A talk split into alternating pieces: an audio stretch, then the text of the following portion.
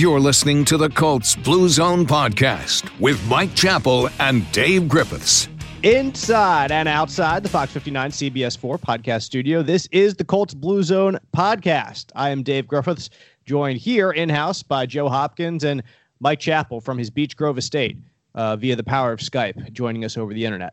Uh, we will discuss the latest training camp buzz from the head coach Frank Reich, offensive coordinator Nick Sirianni, also all pro linebacker Darius Leonard. But first, as we start with the news around the NFL and news that has impacted the Colts directly here, we saw yesterday first teams in the NBA deciding to boycott their games or sit out their games, whatever word you want to use. Um, I, have heard some people say that the boycott's not the right word, but nevertheless, I, I don't, I'm not getting into that discussion. Semantics. But, yeah, exactly. But uh, the Colts have decided to cancel their Thursday practice, and uh, the word was to focus on uh, social issues uh, is, is, kind of the official uh, verbiage coming from Colts headquarters. So uh, we've heard that the Colts had a team meeting Wednesday night. Um, a big focus of the meeting and today these social issues is on uh, voting. I've read Jacoby Brissett has been a main voice in these discussions. Uh, but uh, Mike, this is just, I guess, the latest chapter in um, in in a summer that in a year we'll never forget, and in a very unique uh, year for athletes and their roles in social issues specifically. Yeah, and, and you hear a lot of backlash from from the fans and the public about just just play, just play. Well, these guys ha- have lived this, and they have a platform. I, I'm in my 60s. I'm a white guy. I've got a son, and never once did I ever talk to him about what to do when he was pulled over. You know, and, and I have two grandsons, and I'm sure my son will never talk to them about what to do when you're pulled over or whatever.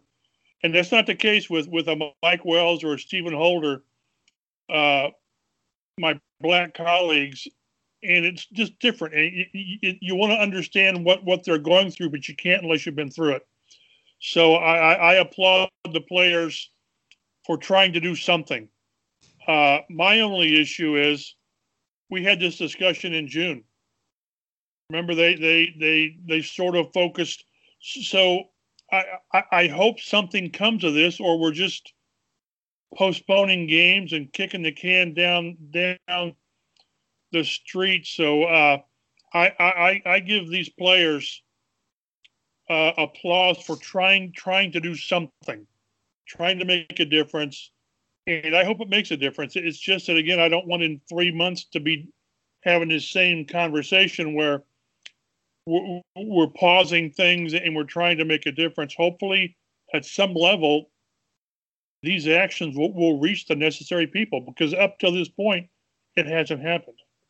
I, I am sure think that getting people registered to vote is a very easy first step, Joe. And if that's the word that we're we're hearing out of Colts headquarters, that was kind of a big focus of, of last night. Then, well, let's see people a get registered to vote and then vote when uh, when things come around November. Absolutely. I mean, it, it, the word you hear a lot is that the system, right? And so the best way to change the system is to elect um, people that you would prefer to be in the system. So I, I, think that's a good first step for the Colts. It's something tangible that they can actually do and put into action. Um, so you know, uh, it's hard to hate on players for for registering to vote and and using their uh, civil liberties. So it's hard for some people. Yeah, yeah, hard, hard for some people. It's strange, and you know, to Mike's point about this, you know, being a reoccurring theme. I saw, I forget who tweeted it out, but I saw the only other time that a team has boycotted an NBA game was um, when Bill Russell and the Celtics did back in the '50s, I believe and it too was for you know the, the same type of issues social injustice and, and and we're still having these same conversations you know nearly 70 years later. So i hope there is real change and um, you know something real comes of this. And i mentioned nba games were all canceled yesterday. Even the WNBA games were canceled. Uh, major league baseball had a few um, games uh, called off as well. Um, mike do you think something similar could happen in the nfl we're still like a week and a half two weeks away from week one um, is that an, enough time for for tensions to simmer, or do you think we could be in danger of losing some NFL games? No, it's it's it's different. It's it's just hard to it's hard to cancel a week of the season and make it up later. I I, I don't think so.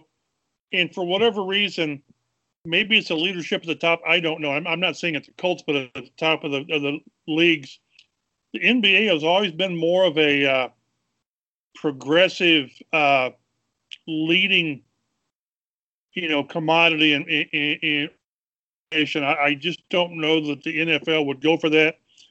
I would. I, you hear, and I do trust that a lot of NFL owners are very much behind what the players are doing.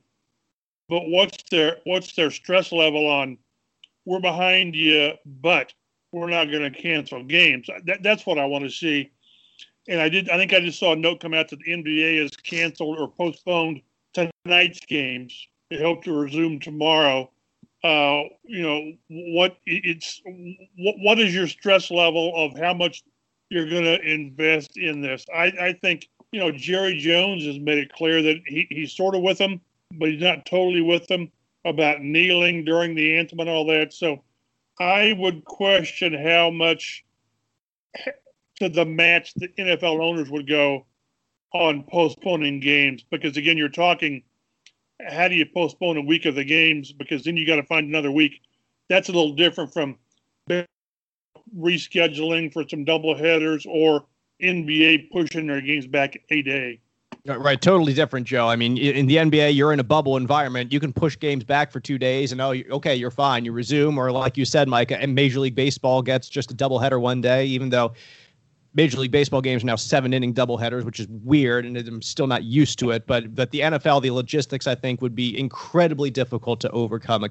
canceled week of games. Yeah, you know, games in the NBA and MLB are, you know, day to day or every two days, where the NFL, you need a week off between those for players to recover. And so it, it's just completely different logistics as far as rescheduling and finding more time to make up the games. And, you know, you, you hate to think of it, but who's to say there won't be another event that happens when you go try and make up that game? And then when is that postponed? And it, it, it raises a lot of issues, Mike. And that's why I think it's really, really important. And, you know, Jacoby Brissett's been sort of the leading voice with the Colts. It's really, really important for the players and teams to find tangible ways to make a difference. I mean, you know, in, in action, not work stoppage, whatever you want to call it.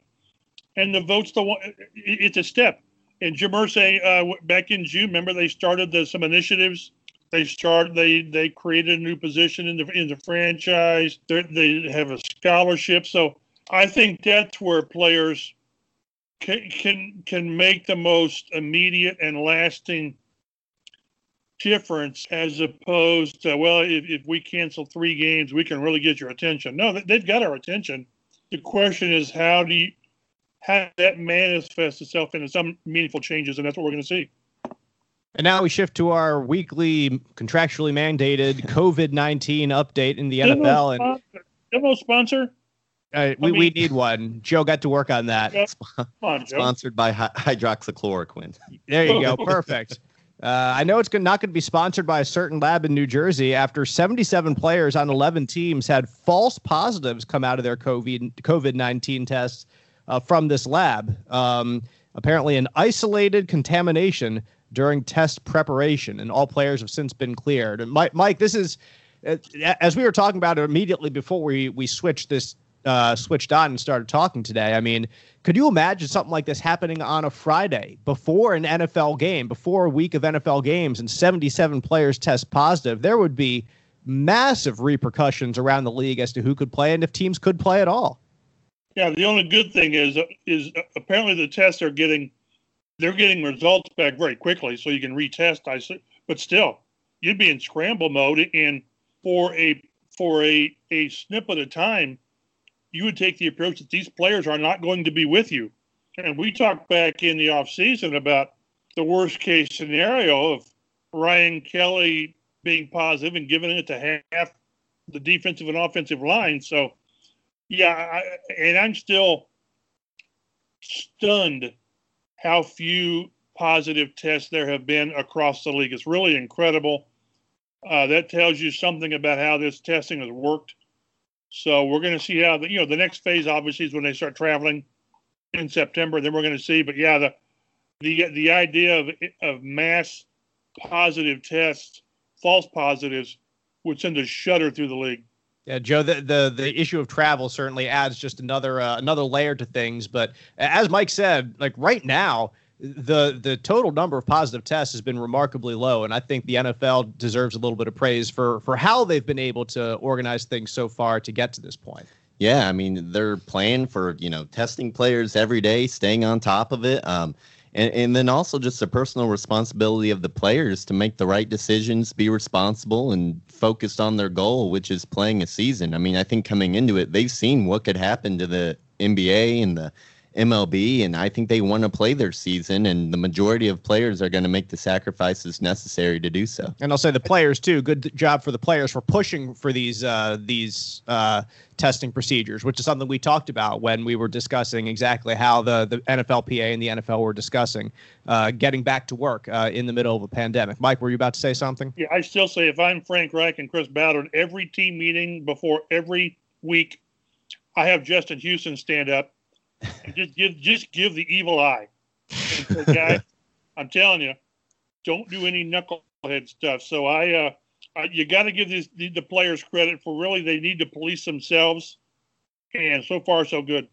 Uh, I'll, I'll, throw out a question then that is not on um, not on our list, but uh, inspired by Mike Chappell. Whose evil eye would you least like to have staring you down in uh in an all-time Colts locker room. Let, let's look at all-time Ooh. Colts. Yeah, because um, Justin Houston I think is a really really good choice for this year. But if you could pick one all-time Colt that you uh, he would scare you straight, so to say, uh, who, who do you think that might be? I, will go first since I'm the one who uh, proposed the question, and um, I know Mike and Joe might have a little bit more Colts history to go back through in their minds, but. Um, and, and, even me, I have to think about it for uh, for a little bit. But uh, I, I, I know that I know that a salty Robert Mathis in the locker room after a loss is is not a pleasant person to have to have to ask for an interview. Uh, I know that from personal experience. Not that he's a mean dude, but he has a he has quite the evil eye that uh, he it would it be uh, intimidating to uh, to young me here. So uh, I, I'm going to pick Mathis just from my personal experience. What do you guys think?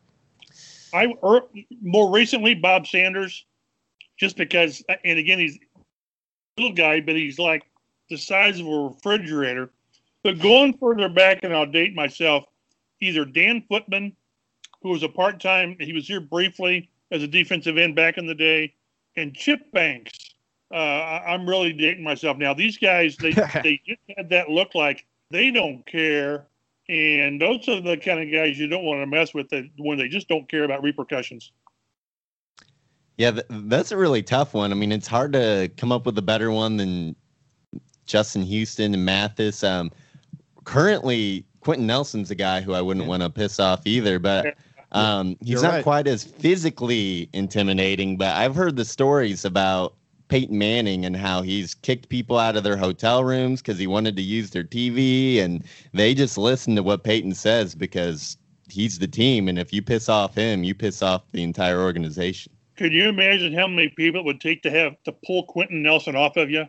That, that that'd be the problem. Is, is, he would start in on you. It would take like six guys to calm him down. But uh, again, we're joking, but these veteran players, and of course Quenton's not a veteran, but these guys who are really serious, they realize it just takes one 23 year old kid doing something stupid to mess it up for everybody.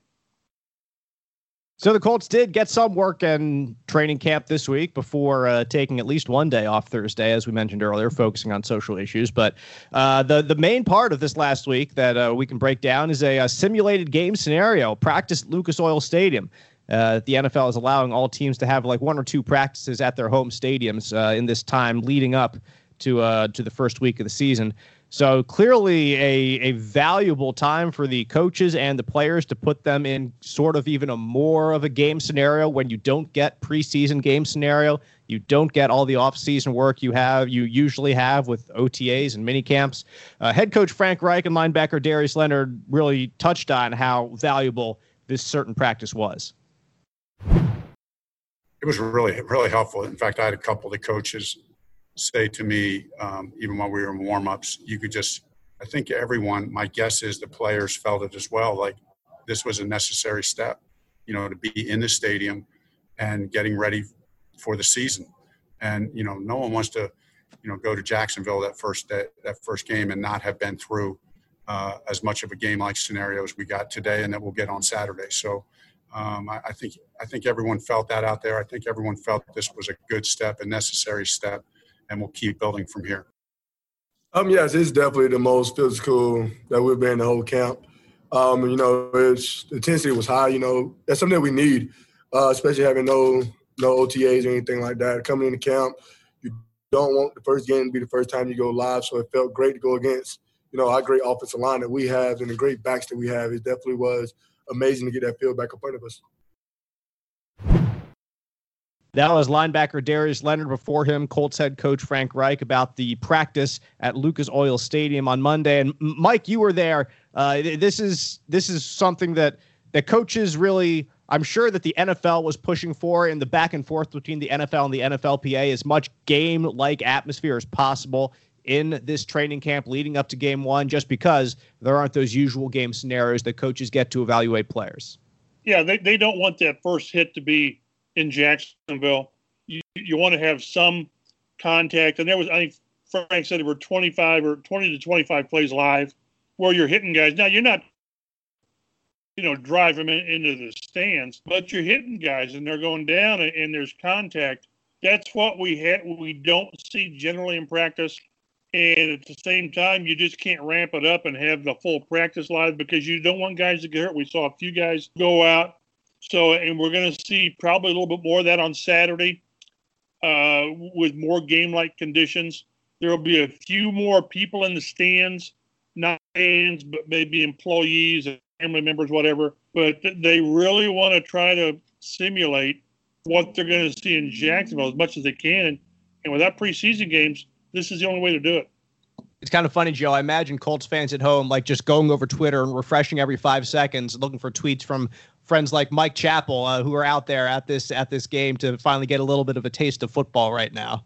Oh yeah, it was in, this quote unquote game, I should say. Yeah, that was me on Monday, pretty much seeing uh seeing every everybody's tweet. I, I I forget who said it, but someone said uh, Trey Burton's going to catch 90 balls this year, and I was like, I hope he does um, it, it's just exciting. You know, we would normally be in the midst of preseason football right now, which is kind of like the appetizer for the regular season. You know, a little little finger food for you. So we're missing that. So any kind of tweets or any kind of highlight videos for practice, I'll eat it up. Marlon Mack also had himself quite the day on Monday. A couple of uh, long runs, long touchdown runs, breaking through holes that uh, the uh, offensive line made and were impressive in, in their own right, as you would expect the Colts offensive line to be. Uh, Coach Frank Reich about the day that Marlon Mack the offensive line had now. First of all, Marlon looked great. I mean, he there were some big holes there, but he, he did make a couple pretty sweet moves. But uh, the offensive line got in a, in a bit of a rhythm. Now, don't get me wrong, we've had a lot of physical periods where the defense has looked good and and, uh, and got the better of us in the run game. But um, in that second half, uh, the O line got in a good rhythm, and um, we'll see the film, but it sure looked to my eye and uh, a little bit of the highlight on it on the screen, like we ripped like we ripped off a couple long runs right there. That was Colts head coach Frank Reich about the offensive line and Marlon Mack and the Lucas Oil Stadium practice on Monday. And Joe, much to your chagrin, Marlon Mack proving that he is a valuable member of this Colts team. And I'm glad he is. I never said he wasn't a valuable member. You guys just try and paint me as something I'm not, just hating on Marlon Mack here. No, I, I love it. And I, I got to remind all my fantasy people who are starting to take Jonathan Taylor in like the third round these days Marlon Mack is not going anywhere unless he gets injured. He's going to get 10 to 15, heck, if he's running well, maybe even 20 one game carries every single week. Jonathan Taylor is very impressive. He he has all the highlights, but Marlon Mack is a damn good back in his own right. And they're not just going to hand the, you know, every down roll to Jonathan Taylor right out the gate. Yeah, they talk, you know, Frank talks about going with the hot hand. Well, if Marlon Mack again stays healthy, he will be the hot hand. They're going to run the ball well behind this offensive line, and then you add what Philip Rivers brings in a passing that Brissett did not. The, the threat of down the field. Uh, I just don't see how, again, barring injury, I don't see how this isn't a top five running team. And if it is, it's going to be with Marlon Mack getting whatever the bulk of the carries is 60%, whatever you want to call it. Marlon Mack's not going to cede this starting job at all to the rookie.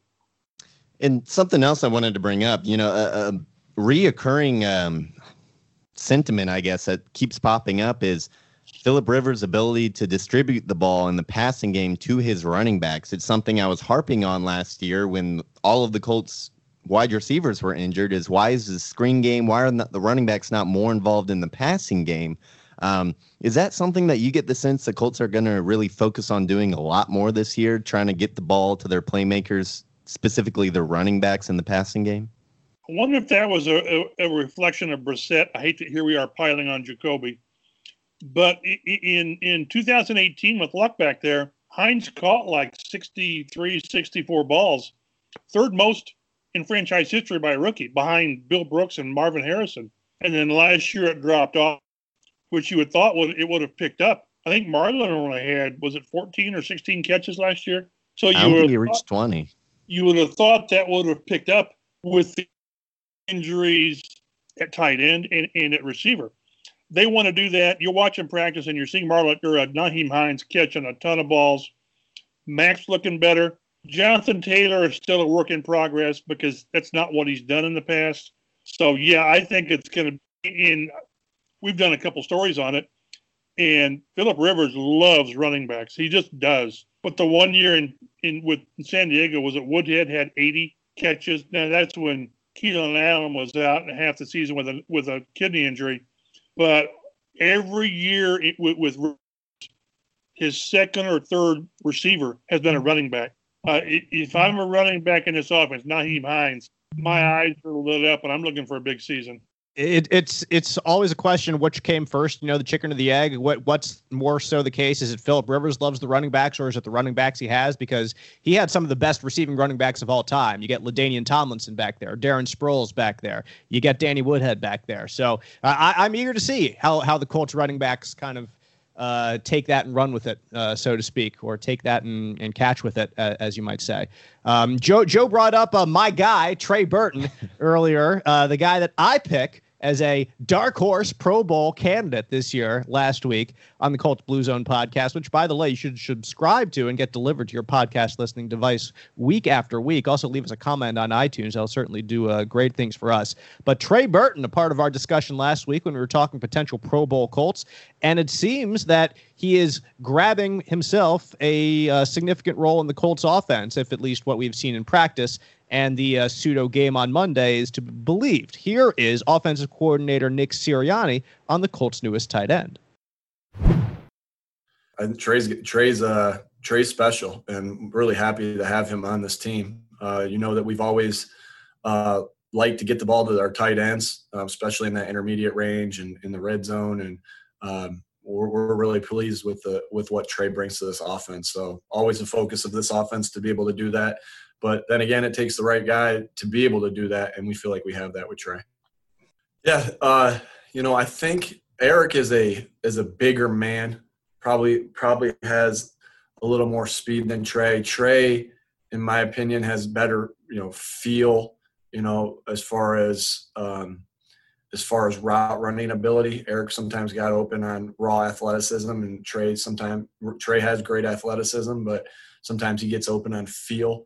Uh, but Trey does have phenomenal quickness. So that, and so I, you know, Eric's probably just a bigger, faster version, and Trey is a little bit smaller, uh, quicker um, than Eric, and then and then has that uh, instinct, you know, good instincts. Uh, I would say Trey, but both phenomenal players. Both are gonna, you know, obviously Eric had a lot of success in this offense, um, and we know Trey will as well. Uh, and Trey has as well. You know, when he was with Frank in Philadelphia, really was was special there, and we we know he'll do the same thing here for us. So different types of players, both very productive players. Excited to have uh, Trey Burton on this team for sure.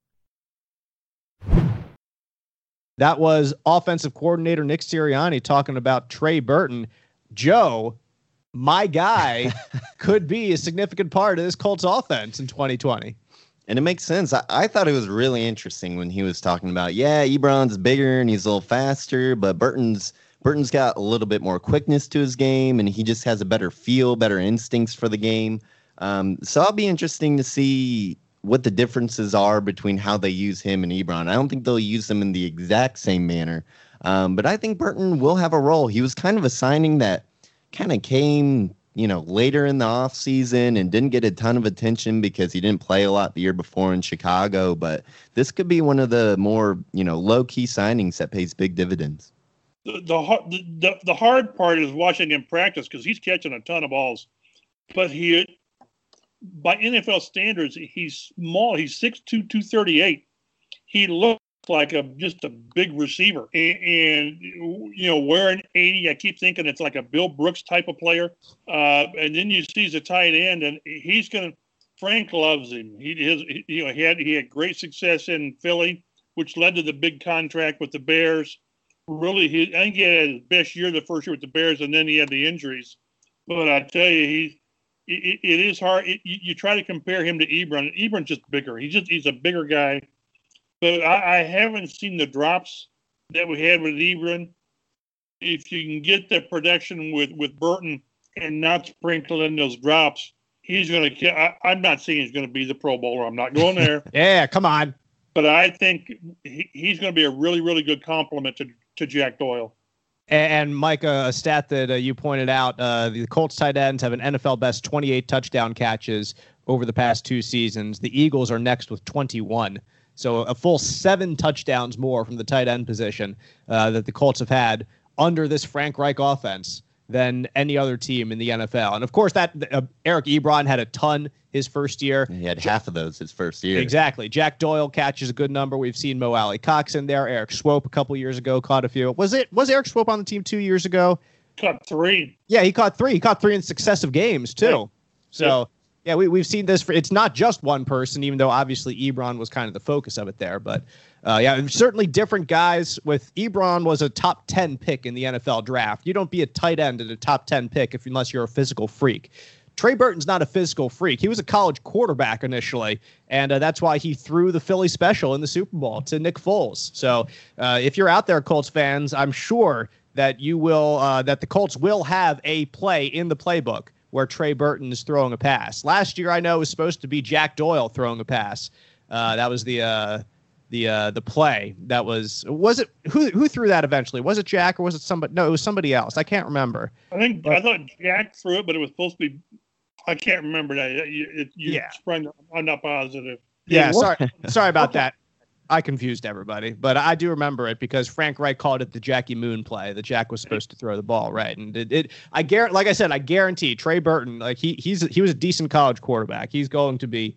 Uh, he's going to have at least one play in the playbook where he throws the ball. I'm not promising that the Colts are going to run the play, but it's going to be in the playbook, Joe. I just hope that means we get to see Philip Rivers run a route. Good Lord, please save us all from that. Speaking of tight ends and, and what Rivers does, I saw a stat that the Athletic put out there over the last six years, Philip Rivers has leads the league in most targets to tight ends. 30%, 36% of his targets are to tight ends. Now you've got when you get Antonio Gates, you're going to do that. But and and and Frank Reich loves tight ends. You know, he had he was here when Dallas Clark was here, having his big run in his career. Zach Ertz, uh, Antonio Gates, and I reminded Frank one time, we've talked about this, the uh, back in Buffalo, he was a backup quarterback. Remember the K gun offense that, that they ran? It wasn't for Jim Kelly. It was it was for their tight end, Keith McKeller. He was mm-hmm. that tight end that, that didn't that they didn't let defenses get out of certain packages. So they think they've really got a good group with with uh, Doyle, Burton, and, and Mo Alie-Cox. Uh, so again, I, I think we're going to see a lot of use of the tight ends again this year because of the, the personnel they've got. Perhaps the most significant competition at training camp is that between the kickers, Chase McLaughlin and Rodrigo Blankenship. Uh, on Monday, out at Lucas Oil Stadium, there was no doubt who the better kicker was. It was Chase McLaughlin. I believe he finished the day perfect. And I know that Blankenship missed three or four out there. Three, says uh, says Mike. So Uh, so obviously, uh, kicking is a very easy way for fans to tell who hasn't and who doesn't. It's a lot more difficult to tell what sets uh, Quenton Nelson apart from a very good guard in the NFL. It's very easy to see what sets one kicker apart from another, and that is do you make the kick? Very simple as that. Head coach Frank Reich talking about the kicking competition after Monday's practice. Um, no, I think it's important not to overweight any any one day. This day does get weighted a little bit heavier, but it's not dramatically heavier. Um, but it it it definitely gets weighted a little bit heavier. So Chase had a good day today, and these guys have been great. They, are embracing the competition and, embracing the pressure of the competition, and it's been back. It's been a back and forth battle. That was Colts head coach Frank Reich about the kicking competition. Uh, Mike, I don't think one practice is going to be the end all be all uh, between two kickers, but uh, it, it, what we saw from what we saw, it was clear that in on a stage, really, for the first time in camp, that Chase McLaughlin seemed like the more comfortable guy out there. From what we've seen in practice, most of the time, Chase has just been pure on his kicks. It's not like he's squeezed one in the left or right upright. And we've talked about this too. I, I thought this was his job to lose simply because he he, he has been there. Now, again, he doesn't have a wealth of, of experience. He, he was a rookie last year, but he, but he's been in those situations. You sort of know what you're going to get with a rookie kicker. I'm telling you, I, I'd, yeah, I would have a lot of concerns, anxious moments going into the season with a rookie kicker. I, I just would. So I, I think that it, it's not over by any stretch, but it's going to be really tough for Chase McLaughlin to do enough to lose the job. Joe, your boy seems to be falling behind, perhaps. Yeah, I'm, I'm, I'm starting to have to distance myself from old Rodrigo and at least, you know, soften the blow for if and when he doesn't get doesn't get the job there. I, I was rooting for him the whole time, but at the end of the day, I'd prefer whatever uh, kicker makes more kicks. On the def- pretty, pretty simple, huh? Yeah, right. On the defensive line, the Colts have a uh, have really two good units that we plan to see. We hope to see. We think we will see uh, rotate in and out quite a bit, and that of course depends on uh, the consistency of the second unit. And one guy who uh, the word consistency is thrown around with a good deal is Tyquan Lewis, a second round pick a couple years ago out of Ohio State had a couple of really good moments his rookie year, but then last year w- was even a healthy scratch sometimes. Uh, he was good to go, but then he wasn't even on the roster, on the game day roster. So uh, a lot of questions rise up when a second round pick is is in that type of position. What's going on? Is it are there more injuries? Is there attitude? Is there whatever it might be? Uh, but one thing that we know for sure is this year Tyquan Lewis has looked better in training camp uh, than we've seen him in quite some time. And here is head coach Frank Reich on the young defensive lineman? I mean, he's literally showing up every day, um, very often. So Tyquan's on the right track, and that's good for him, good for all of us. Um, really good for the defensive line. You know, as a defensive line, you know, we really, as you know, as you hear Chris and I talk all the time, it starts from inside out, starts up front, and the O line and D line got to dominate.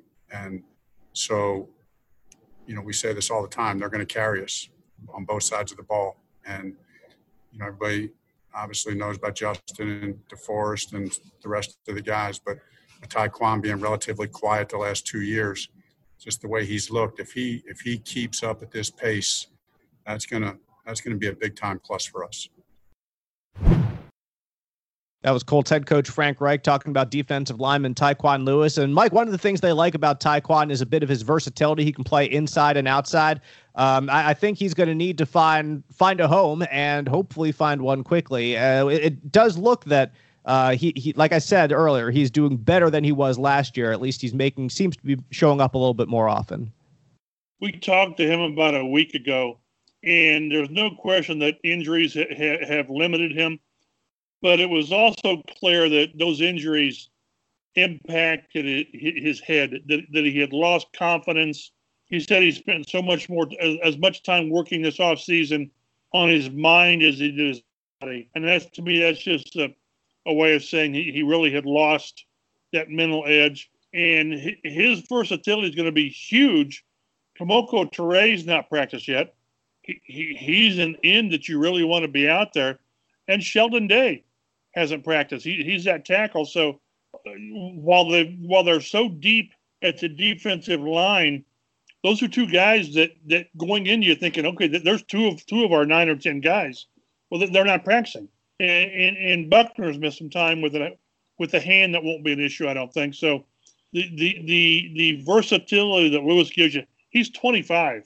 They love his his his athleticism. They love his quickness, and he had a couple of great plays uh, in the scrimmage. He just abused, I think, Penner one play, and, and, forced a fumble against by by Nyheim Hines, and that's what they want. And we've seen a play from him every day in training camp, as Frank alluded to. Joe, if the defensive line is going to uh, take shape with some injuries out there, Tyquan Lewis's role early on in the season could be very, very important. I mean, Mike mentioned Kemoko Turay hasn't practiced yet. I think that's another reason Colts fans might be concerned about the state of the defensive line right now and the, the importance having Tyquan Lewis continue this play in preseason into the regular season. Yeah, I remember this time last year we were talking about how deep the wide receiver group yeah. was, and yep. we saw how quickly that could change. And the same thing could happen with this seemingly deep defensive line group. Um, Tyquan Lewis is a guy who I think for this season the Colts would be thrilled if he could give them Raheem Brock like production, a guy who could play outside on third and long. He could slide inside. If he could fill that type of role for the Colts, I think uh, the coaches would be very happy with Tyquan Lewis this year. Well, we touched on injuries. Let's get into those a little bit more. And uh, the first one is is a very unfortunate injury, but uh, Parris Campbell in a car crash on Wednesday suffered a concussion. So he's in the NFL's concussion protocol. And uh, we've heard some good things out of training camp from Parris Campbell, but Mike, as we mentioned, uh, as we've mentioned many times on this podcast, Parris was just snake bit with injuries last year, and heck, the year hasn't even begun yet. Now a freak accident is putting him on the concussion protocol. You just shake your head. I mean, you're thinking, really? Yeah. You know, what's? I, I, would not want to stand next to this kid. you know, in, in normal in a in a lightning storm, I'm nowhere near this guy. But uh, hopefully, this is something you get through the protocol pretty quickly, and maybe he's out there at practice tomorrow. But uh, you, again, you just shake your head when the guy that's been hurt has concussion in a minor car accident. Certainly, a guy that uh, if he's out, maybe the the rookies will get maybe a little bit more chance right now to keep shining. And we, we saw some good stuff from Dezmon Patmon uh, on Monday as well. Uh, Michael Pittman Jr. Uh, from time to time has showed up. I don't think in, in a significant, huge way, at least at least on Monday, out at um, out at Lucas Oil Stadium. But uh, we'll shift back to the defensive line again. Another defensive lineman injured. Ben Banogu hurt his ankle in that Lucas Oil Stadium practice on Monday. Was carted off the field. Uh, I that could have been just in an uh, in an abundance of caution getting the cart out there, but nevertheless, you got to practice using the cart too. Yeah, there you go. The, the cart people need need their preseason work. Uh, hopefully, that was the entire reason. But Coach Frank Reich, Joe sounded optimistic the Banogu won't miss too much time. I mean, we've touched on the importance of the defensive line already, but uh, Banogu is a guy that they were expecting to step up into a bigger role this year with Jabaal Sheard now gone. Yeah, another second round pick that yep. they were hoping would really come on, and extremely athletic guy, and like you already mentioned, Turay's out, and both of them kind of fit that role as that athletic speed rusher type guy. So with with both of those players out, it, it's not good to say the least. Jack Doyle returned to practice on Wednesday after missing several days with a neck injury. So the Colts tight ends are uh, back to a li- uh, back to stronger. Uh, they, they, had to bring in a couple different tight ends, like Andrew Vollert, the guy from uh, the uh, the Chargers, who was a bit of a hard knocks uh, phenomenon after he got cut from the Chargers. Basically, walked into the GM and coach's office, which was like, uh, drop some words that I would not even use on a podcast here, and certainly words that I would not use on the air on Fox 59 and CBS 4. But uh, to have Jack Doyle back in the mix is certainly a, a welcome addition to the tight ends, to the offensive line, to the running backs, uh, to, to quarterback uh, Philip Rivers as well. So, um, Joe. Before we move on, I think we forgot to mention that Tony Dungy Oh shoot! Um, has made it onto the Hall of Fame committee. Yes, we did, and I that that that's on my that's on me. We talked about it beforehand, but it, it wasn't on the sheet here, so it wasn't Saying on the teleprompter. So I'm not gonna I'm not gonna not gonna say it. I'm Ron Burgundy and didn't show up. So uh, Mike, you'll, you'll have another friendly voice alongside you there in the uh, the Hall Foot Pro Football Hall of Fame ballots. Yeah, in the last week we've had uh, they had a few shuffles of, of personnel that Tony Dungy added today as an at-large guy and and a few days earlier, Bill Polian uh, was added. They're trying. There's still 48 of uh, uh, of us members selectors that meet today before the Super Bowl, but they're trying to add Hall of Fame uh, members as well to give their expertise. And we've got Kenny Law or uh, James Lofton and uh, Dan Fouts, and now Bill and, and Tony Dungy. So it's, I mean, what don't what don't they know about football? So it'll be a great conversation with those guys in the room. Our final discussion on this Colts Blue Zone podcast will s- focus on which Colt could the team least afford to lose to a season-ending injury in 2020. We did just get to our injury update, and a couple of guys on that list that you certainly don't want to lose. You don't want to lose Parris Campbell. You don't want to lose Jack Doyle or Braden Smith or Ben Banogu. All those guys. Um, but uh, all those guys you expect to have pretty significant roles this year. But uh, I don't think any of us would pick any of them as the least of, uh, able to uh, to lose for the. I'm tying myself into knots here, but anyway, uh, which player? I probably could have worded that. Yeah, I. I could have worded this slightly better, but I, I blame Joe again for not putting it down on, on, on the sheet correctly. No, this is this is me struggling. But uh, Mike, uh, let, let's start with you. Which Colt do you think the team can least afford to lose to a season-ending injury? My guy, my guy, AC. I'm a Castonzo guy. Uh, a lot of that is because, if not him, who? Le'Raven Clark. Again, losing Castonzo for extended period totally disrupts what you want to do on offense. You've got to give that guy help. So uh, I, I don't, I don't think it's close. I think it's Castonzo, and then number two is a couple of gaps below, but I'll stick with my guy Castonzo. Joe, who do you think? I didn't like what happened when T.Y. Hilton was off the field last year. I, I, and, you know, Parris Campbell's exciting. Pittman Jr. is exciting. There's some exciting players behind him, but no established, real, you know, players that you go, okay, we can rely on this guy.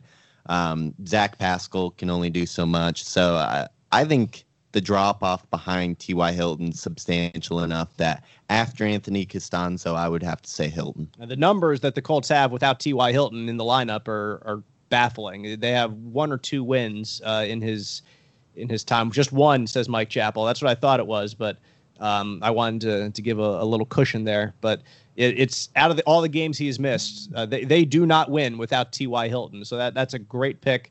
Castonzo's a great pick.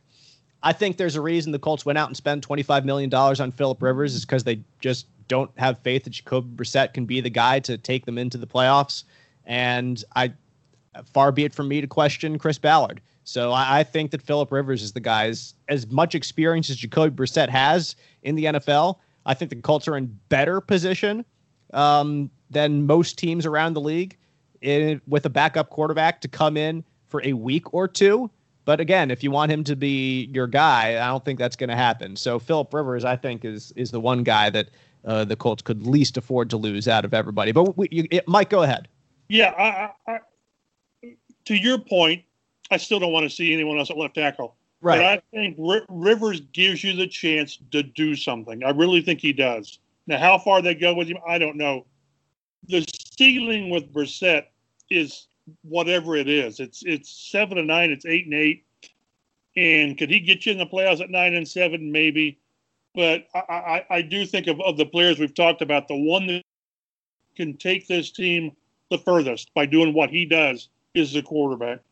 None of us said anybody on defense, Joe. Yeah, I was about to say. I, I think, at least in my opinion, those are kind of the clear top three players, Mhm. all on offense. There, if I think there's a pretty big drop off between those three guys, and then the fourth player. Who would that fourth player be to you guys? is it could? Darius Leonard, I guess, Yeah, maybe. if he listens to this, we'll, we'll get a tweet. They- Number they- four. It's gonna it's gonna go on his cleats. They won in Kansas City with here. So, so you know, and that's not to diminish his strength, but I think you can cover up things on defense because it is a it is a deep linebacker group. It would miss him immensely. But I agree. I think the, the three we've mentioned, and the fourth one, if it's a, if it's a defensive player, it, it, it, it's a big drop off to me. You can make a great case for Kenny Moore being Yeah. that guy because you saw Yeah. what the Colts did without Kenny Moore the past last couple weeks of the season when he had his foot injury. So, uh, giving up 300 plus yards, uh, giving up 30 plus points, four out of the last five games. So, And then we haven't seen it, but I mean, Buckner's got to be up there. All the coaches have raved about how the you know, defense starts with Buckner up front, so Right. that that would be a big drop off too. So there's a lot of guys who it would be a severe setback if they were down for the season, but it's just kind of an interesting mental exercise to go through. Let's knock on wood. Here we go. Injuries, uh, never like to see them, and uh, we have just ten days really now until the season starts, or even less than that, or something like that. Um, are, are there any Thursday night games opening week, Mike? I, I don't remember. Kick, the kickoff game, Houston and Kansas City. It's a it's that Thursday night game. Okay, so I think that's actually exactly two weeks from today, isn't it? Yeah. Yeah. Yeah. September 10th. Okay, so yeah, 14, 14 days away as we record this right now. The start of the NFL season creeping up, and pretty soon we're going to have some games to break down on the Colts Blue Zone podcast. But still a couple weeks of our preseason left to go. We will lead you up to kickoff, hopefully with uh, great content, and I assume it will be. Hopefully, it's definitely going to. I can promise you great content. As long as we have Trey Burton and uh, Marlon Mack to talk about, uh, and Anthony Castonzo, then we we will make it. We'll make it to the finish line. This has been the Colts Blue Zone podcast. You can follow us on Twitter. Submit any questions you might have for us there at, at Colts Blue Zone. I am Dave Griffiths. That's Dave G underscore sports. Mike Chappell is at mchappell51. And Joe Hopkins is at Roto Street Joe. We thank you so much for listening to the Colts Blue Zone podcast. We will see you next week.